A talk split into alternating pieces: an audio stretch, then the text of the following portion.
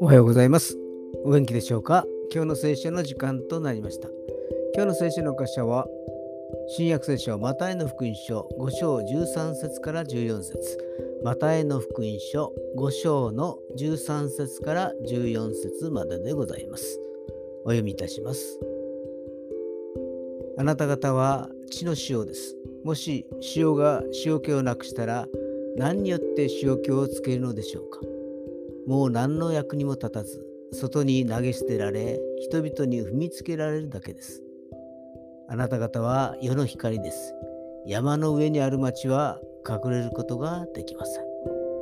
アーメン。地の塩、世の光というのはクリスチャンとしてこの世で存在存在感を示すものである。塩としての存在感がなくなったらただ捨てられるだけです。世の光としてこの世を照らす存在でなければ闇が広がってしまいます。